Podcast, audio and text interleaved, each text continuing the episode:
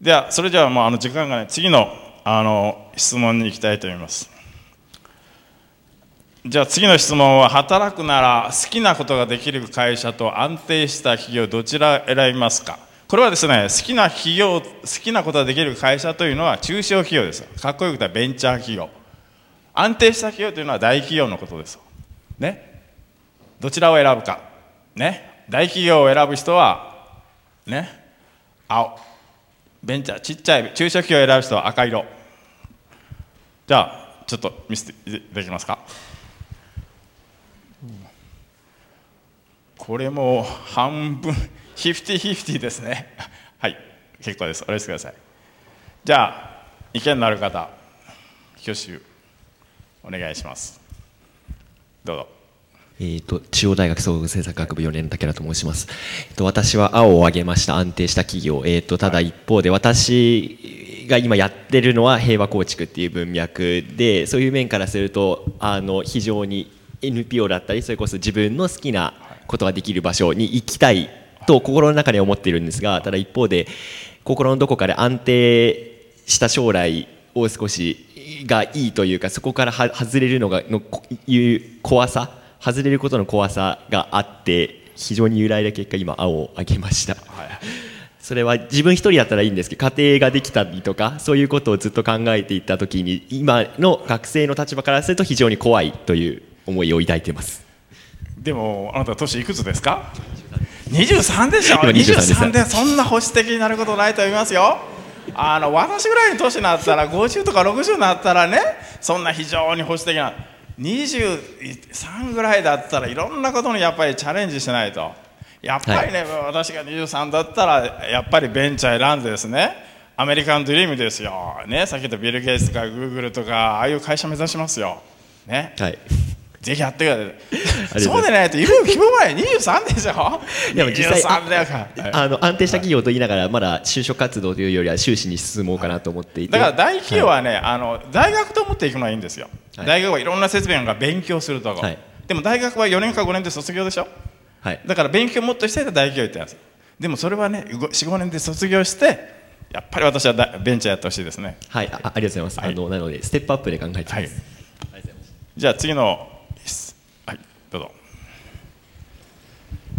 えっと、東海大学2年の山田愛です、はい、えっと、今の質問と意見に、あの踏まえてちょっと質問というか意見を言いたいなって思ってて、はい、今23歳ならいろんなことにチャレンジできるって先生おっしゃってたんですけど私はそのチャレンジする気持ちはあるんですけど失敗するのが怖いだったりあとはそのあのそのチャレンジしたことで失敗したことによってその周りの人たち家族とかそういう人たちがなんか悲しむんじゃないかっていう不安があるのでそういうどどうやったらそのチャレンジしたい気持ちからその行動に移ることができるのかなっていうことを質問させていただきたいなと思いました。はい。あのそれはですね私ぐらいの年になったら分かりますよ。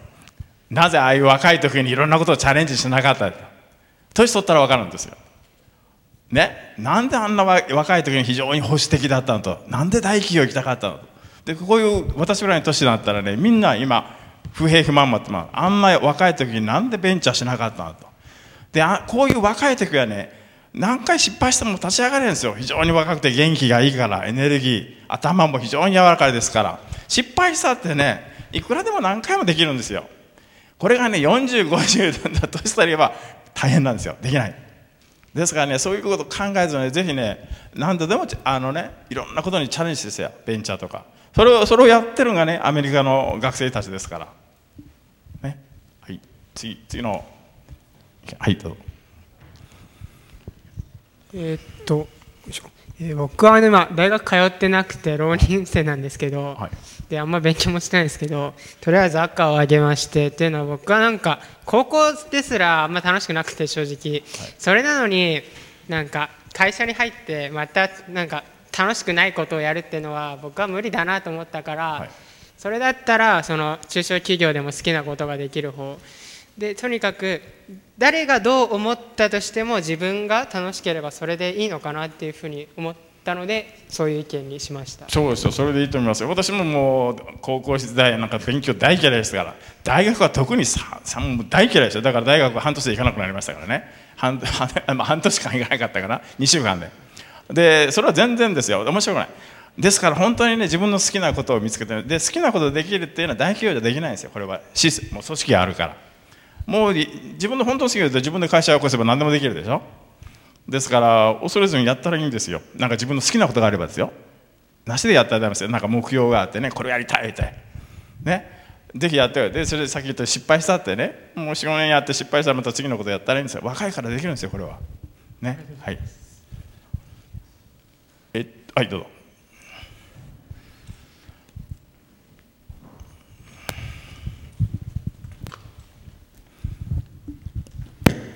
学習院大学2年の文学部山口拓也です、えー、今回あの赤の方に挙げさせてもらったんですけども、はい、えーと、その安定した企業に就職した時そうやって未来を見据えていくのではなくてその今を全力で楽しみたいというかその可能性にかけてみたいなという思いがあってこの赤に挙げさせてもらいました、はい、そうですね。ぜひ未来を見てやってください。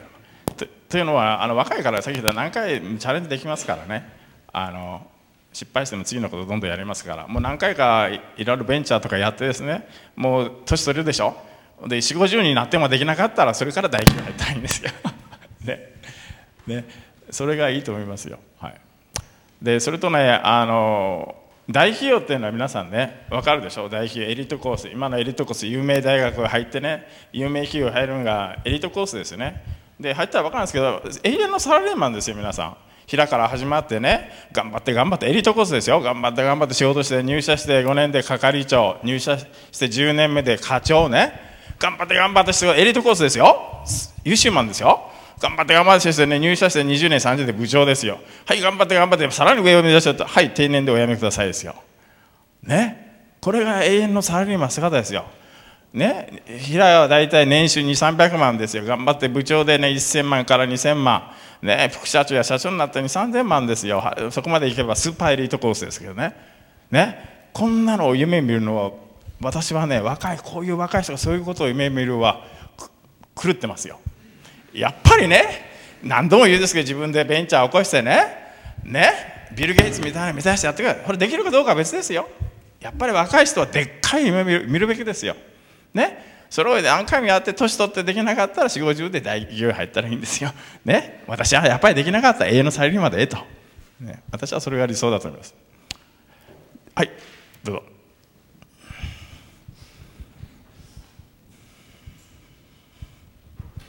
慶應義塾大学工学部3年の河野と申します、えっと、意見と質問と一つずつという形なんですが、はい、まずその今の時点でと行われている議論としてやっぱり個人として挑戦すべきだっていうその中村先生の話にすごい共鳴しているんですがただ一方でそれをなんか積極的な個人個人はどんどん積極的に思考思考しようってしていくだけではちょっと限界があるのかなと思っていてその周りの環境っていうのがどうしても大事になってくるのかなと思っていてその要因として日本でその企業的精神が育たない理由としてまあ文化的な要因と社会的な要因ってあると思うんですが中村先生はアメリカでの経験を踏まえてアメリカでどんどんベンチャーが出ていて日本ではあまり出ていないっていうことを例えば周りのその空気だったりとかあるいは社会的な制度だったりとかで違いがあれば伺いたいなと思います。そうそうおっしゃるとりですよ。だから日本ではおっしゃる通りねベンチャーやるのは非常に大変です。難しいです。ほとんどやるのはできないです。一番の問題はベンチャーキャピタリストがいない。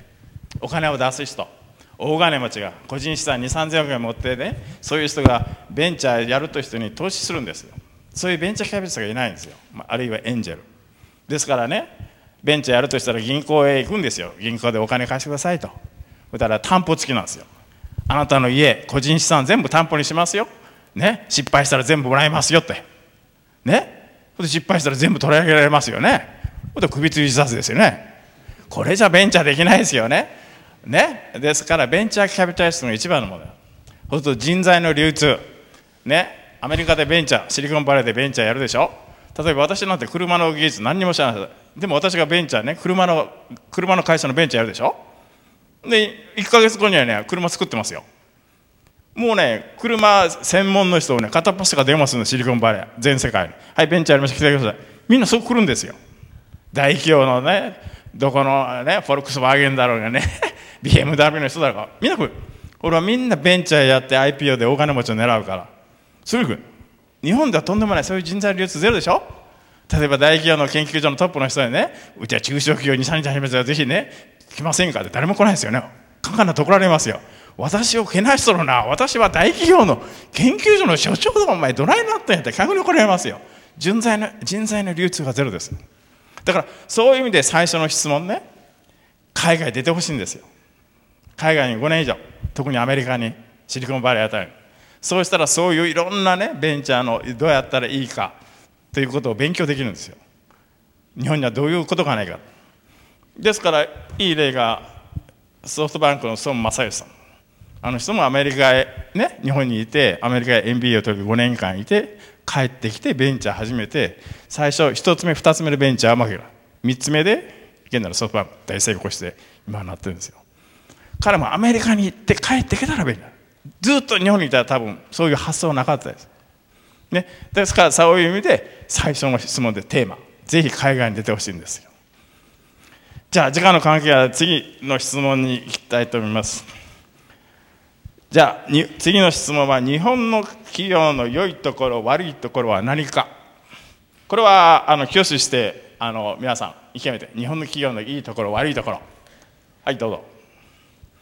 国学院大学、えーと、経済学部の金子と申します、はい、えー、日本企業のいいところってやっぱり、あのー結構その歴史の長い企業が多いのでその技術力世界に誇れる技術力を未だ保持しているというところはいいところかなと思いますただ悪いところとしてはどうしてもそのいろんな部分で保守的なあの部分になってしまっててその例えば海外での、えー、いわゆる競争力というかあの勝負力というかそういったものがやっぱりその他の海外の企業に比べるとちょっと弱いところがあるのかなとは思います。そうですね。日本の企業古い会社で非常な技術力を持ってるところがあるって言いますね。ちょっと思いつかないんですけどね。あの あのやっぱり企業っていうのは生存競争ですからね。あのね。あの大企業になれば私は思うんですけど大企業になればあと落ちぶれるだけなんですよ。ね。やっぱりどんどんどんどん中あのベンチャーが出てですねベンチャーがどんどんどんどん大きくなってまたその大きくなったベンチャーが潰れてまた新たなベンチャーこれが普通の会社の姿ですよ。一つの大企業が永遠におるということはこれはありえないです。弱肉強食ですから。特に大企業になればですね大企業の問題っていうのはスピードが遅いんですよ。例えば何かあなたが平で入ってね何かしたいって言ったらね上司のハンコが全部いるんですよ。例えばねなんかこれ研究したいたらどれだけ費用いるんだ。例えば1億円2億円と。もう億円がついたらね社長の承認がいるんですよ。さっき言ったでしょ？ね？係長課長部長専務などんどんみんなのハンコがいるんですよ。ね？で上行けば行くほどね出張できないから、ね、そういう去年これ何ヶ月かかるんですよ。これがベンチャーだと23人でやれば即ね？10秒で出ますよ。そういうスピードの違いがあるんですね？次のはいどうぞ。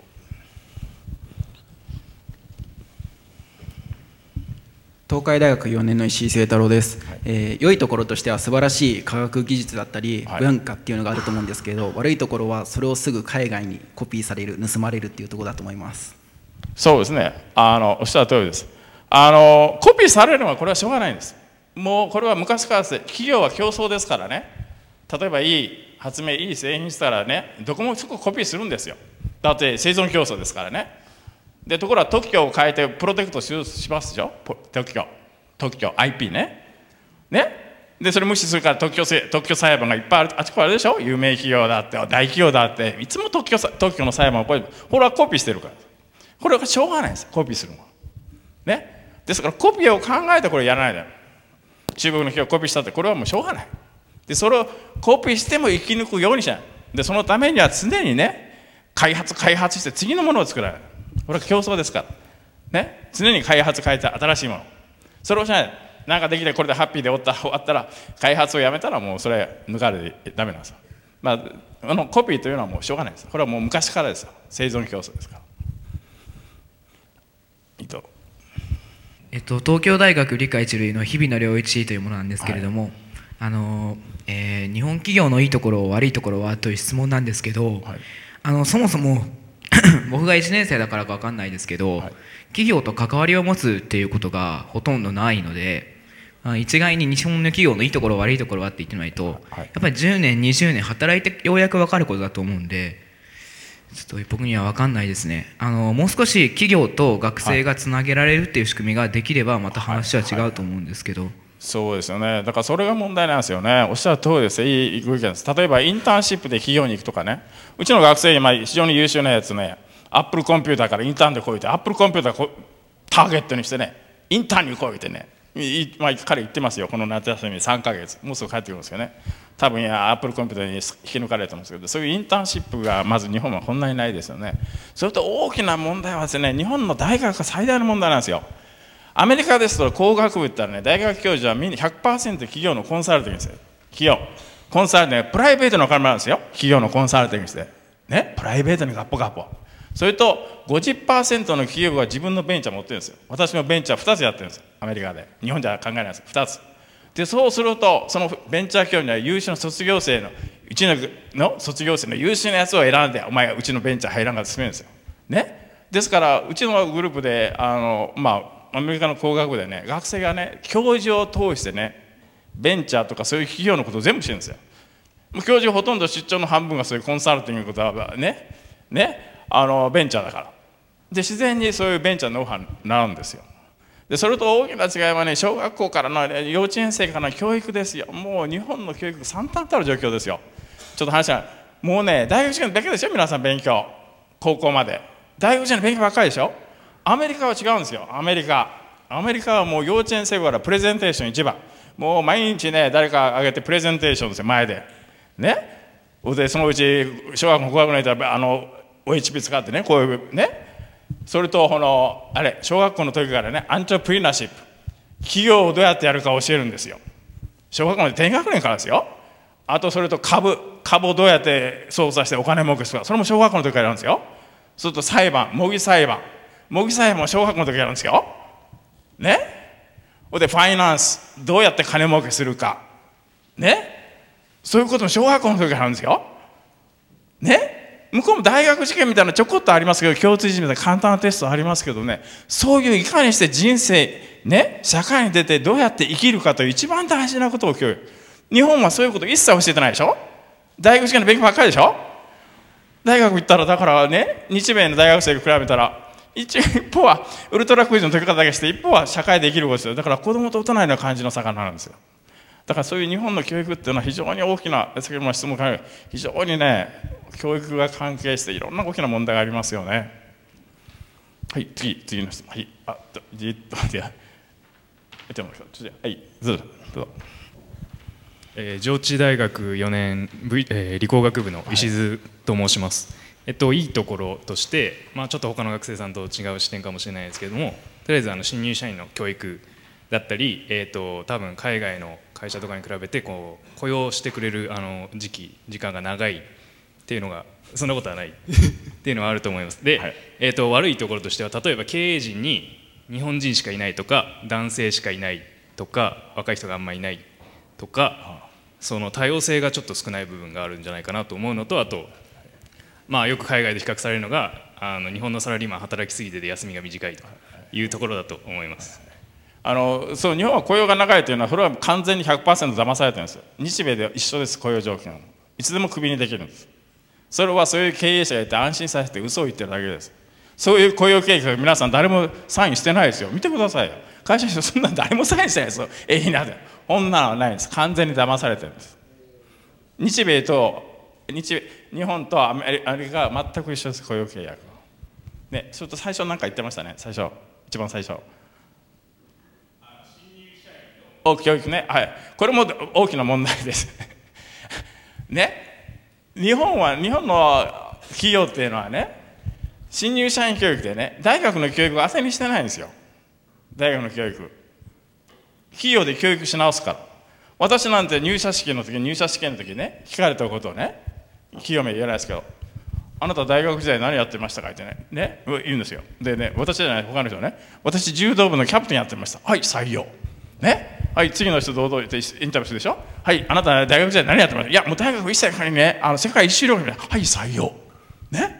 であなたは次何やってました？私はもう大学勉強せずに野球だけやってました。野球部の主をやってました。はい採用ですよ。専門のこと一切聞かないですよ。ね。アメリカ違いますよ。